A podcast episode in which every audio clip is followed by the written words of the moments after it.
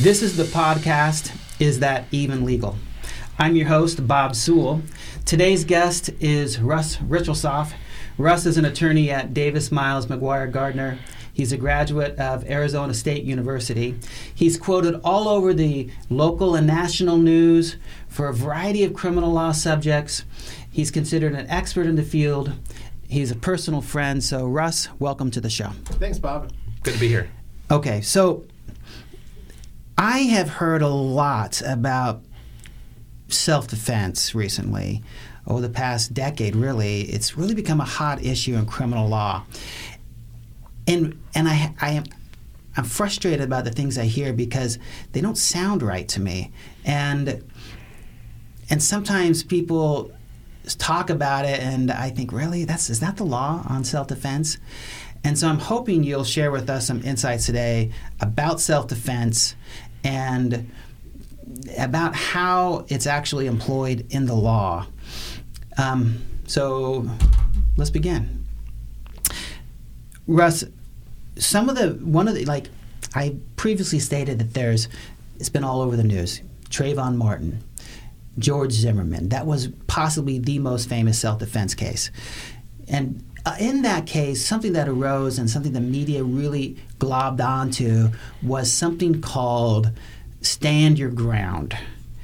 What is the intersection between stand your ground and self defense? What where do those two things collide? So Arizona is a stand your ground state. So we do have a stand your ground law in Arizona.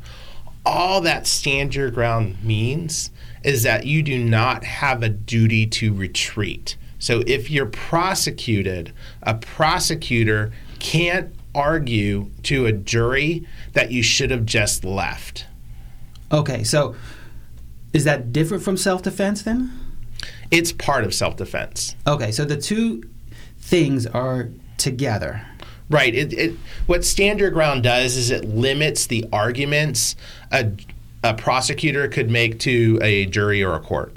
Does Arizona have one of those? Yes, Arizona has stand your ground. Do most states have stand your ground, or is this unique to Arizona? Um, I would say some states have stand your ground. Florida has stand your ground. Arizona has stand your ground. I believe Texas has stand your ground. Um, most of the southern states have stand your ground, and most of the northern states, I don't know, probably, I don't believe the states in the northeast have stand your ground. What, why is this controversial? It just seems to make sense that I that I don't have to retreat. But What's the what's the alternative to stand your ground?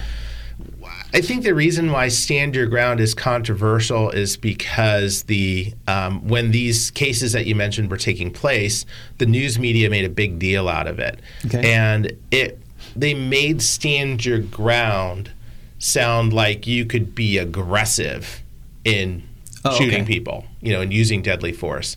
That's not what stand your ground is at all. So it, there's a misunderstanding. It's been miscommunicated to the public what stand your ground actually is. Yeah, one of the things I hear a lot of people say is, um, you know, when it comes to self defense, that was a good shoot. I could shoot that guy at that moment.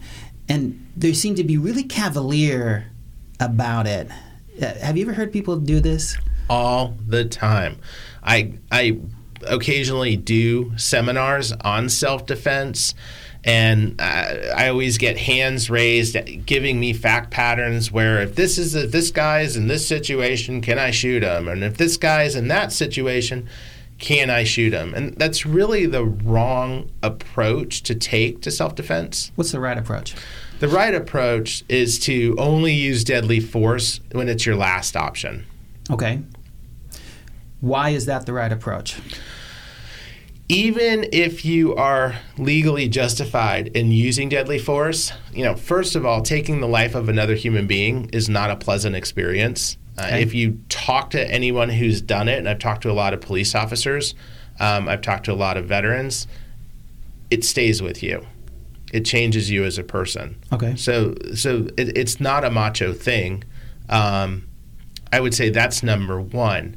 The second thing is you are being asked to make very important decisions in a very short period of time. Self defense situations don't usually give you time to contemplate the law.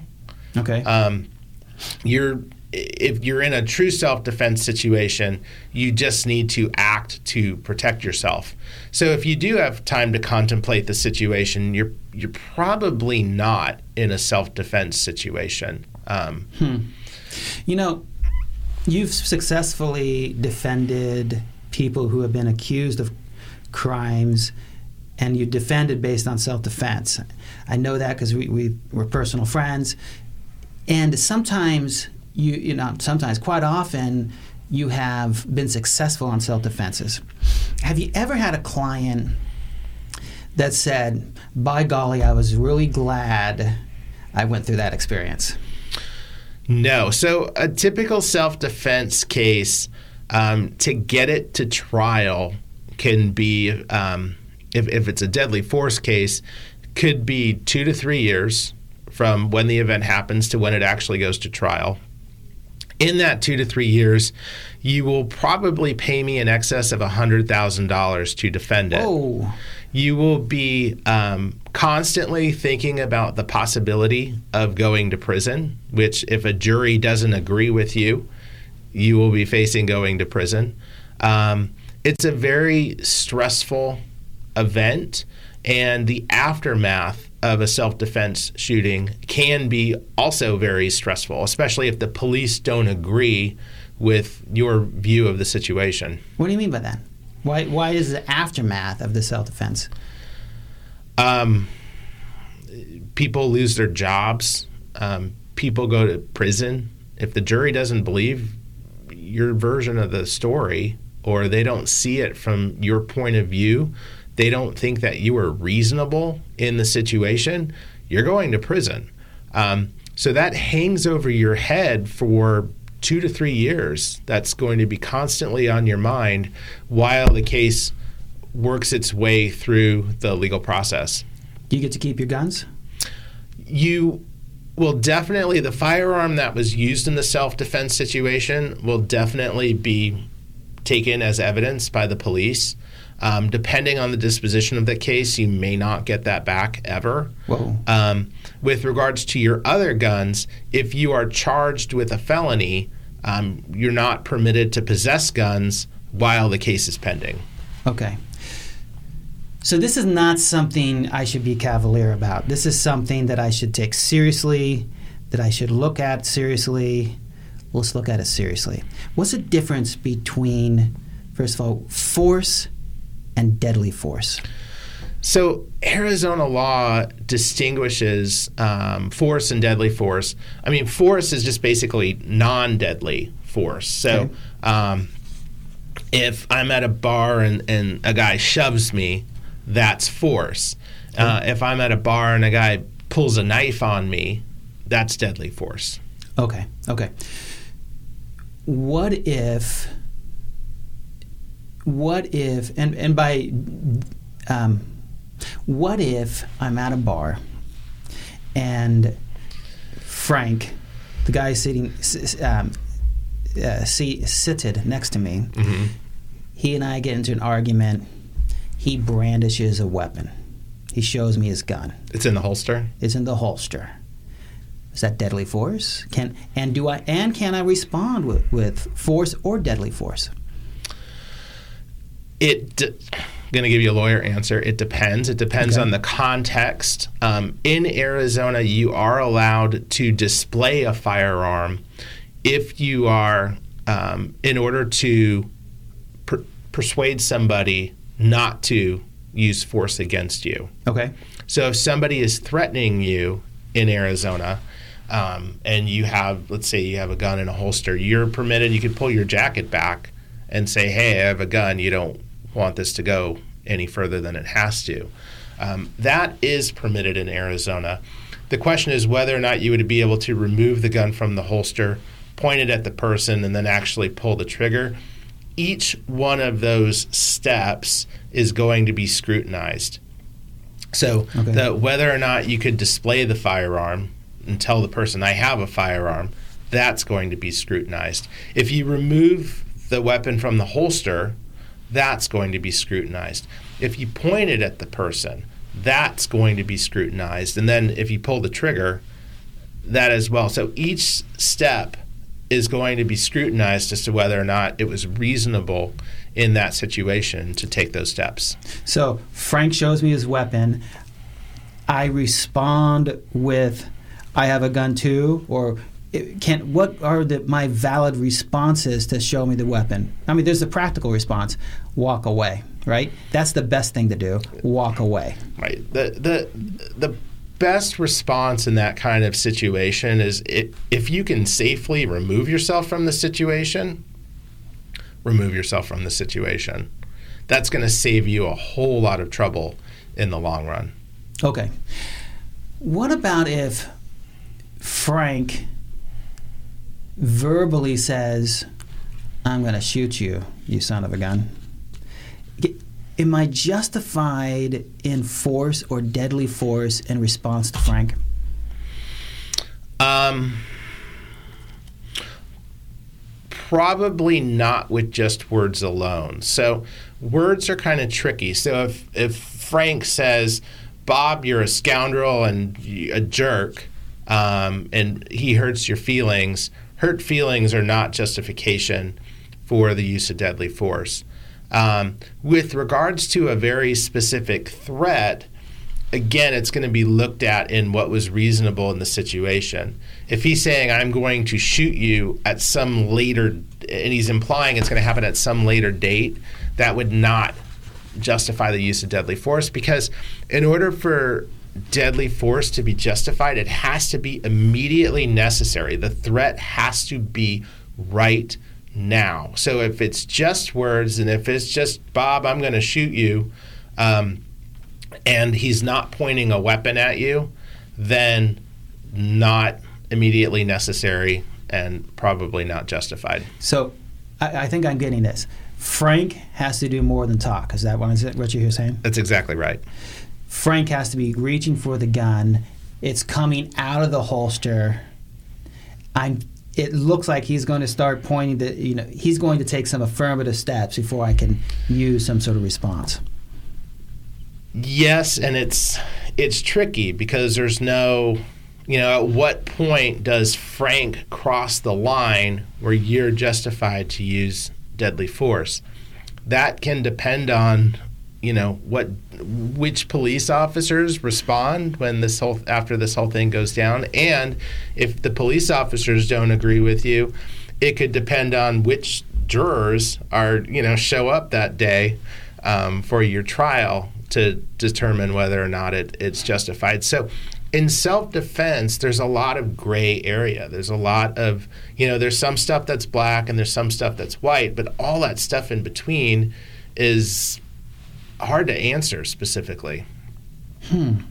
What if what if someone shoves me? They're not. They don't have a gun.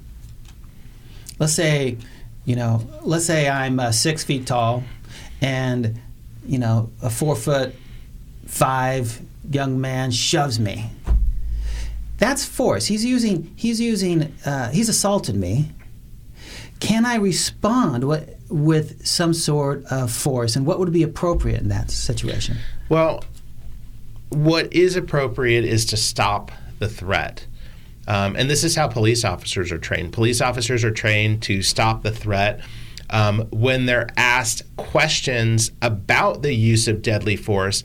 Police officers are trained to say, "I was, I did what I needed to do until I stopped the threat."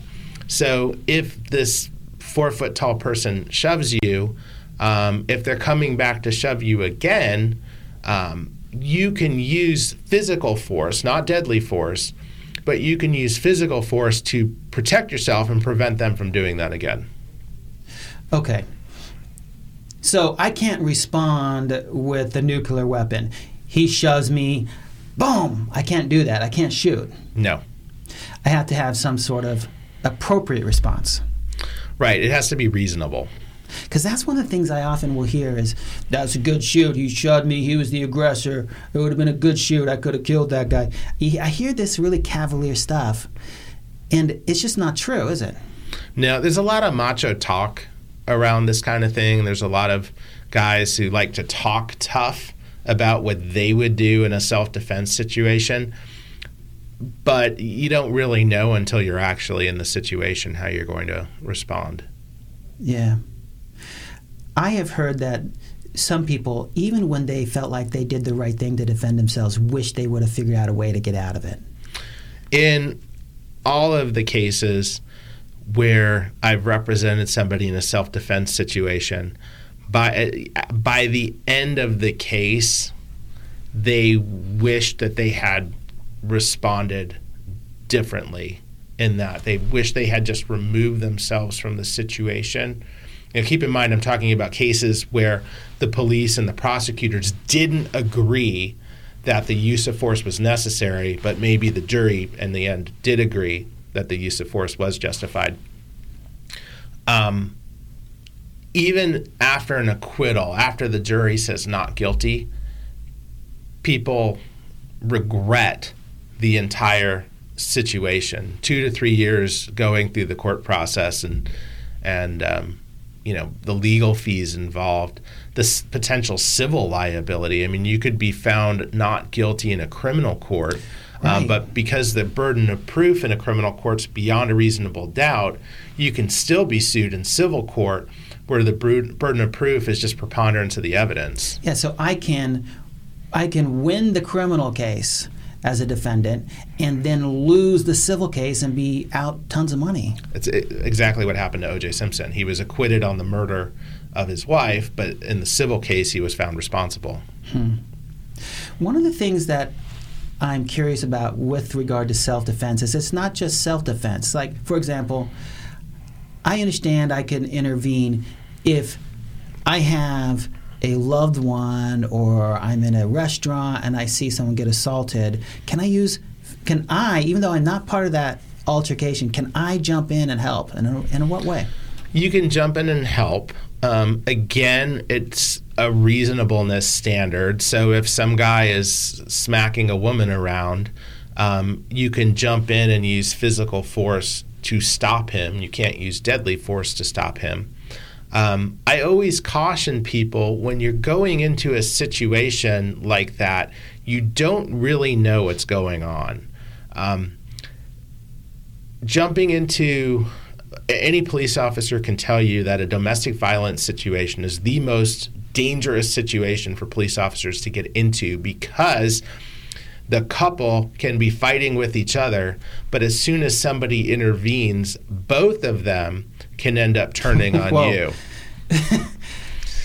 That's so, rough. Yeah, so you can end up getting yourself into a very dangerous situation. The best thing to do in that situation is to call the police. To call 911. Right. It's in most situations where people are thinking they should use a gun, they really should just be using their phone.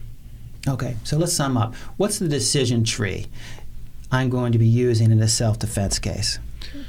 It, to use self defense, to use physical force or deadly physical force against another person, what should be on your mind, and this isn't the law, but this is if you want to avoid this whole aftermath mess um, that comes from the legal process of going through a self defense situation um, what should be going through your mind is do I have any other choice?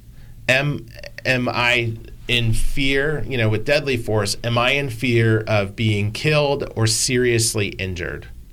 Um, if the answer is no, you have no you, other choice. Right. It, you have to be in a situation where you have n- no other choice. When you when the decision the decision should be the decision tree should be if I don't do something, I'm going to die or somebody else is going to die or get seriously hurt. Frank's coming at me with the bat. He's raising the bat. I have a gun. I, he's going to levy that blow, and it looks like it's going to hurt. It looks like I could get seriously injured. I might die. Then I could use physical force or deadly force. That's a situation where deadly force would probably be justified. So when I have no other options, then we ha- then we could be justified. Right. Okay. Russ, thank you for coming out and sharing your knowledge about criminal law. Hopefully, I won't ever have to use you. Hopefully, none of my friends have to use you. But if I ever had a friend who needed to use you, right? Um, how would they actually get a hold of you? Well, if your friend has a legal problem and needs to get in touch with me, I work for Davis Miles McGuire Law Firm. Uh, our phone number is 480 733 6800. All right, thank you once again. Uh, listeners, this has been the podcast Is That Even Legal? I'm your host, Bob Sewell, and our guest today was Russ Richelsoff. And that's the end of the show. Thank you.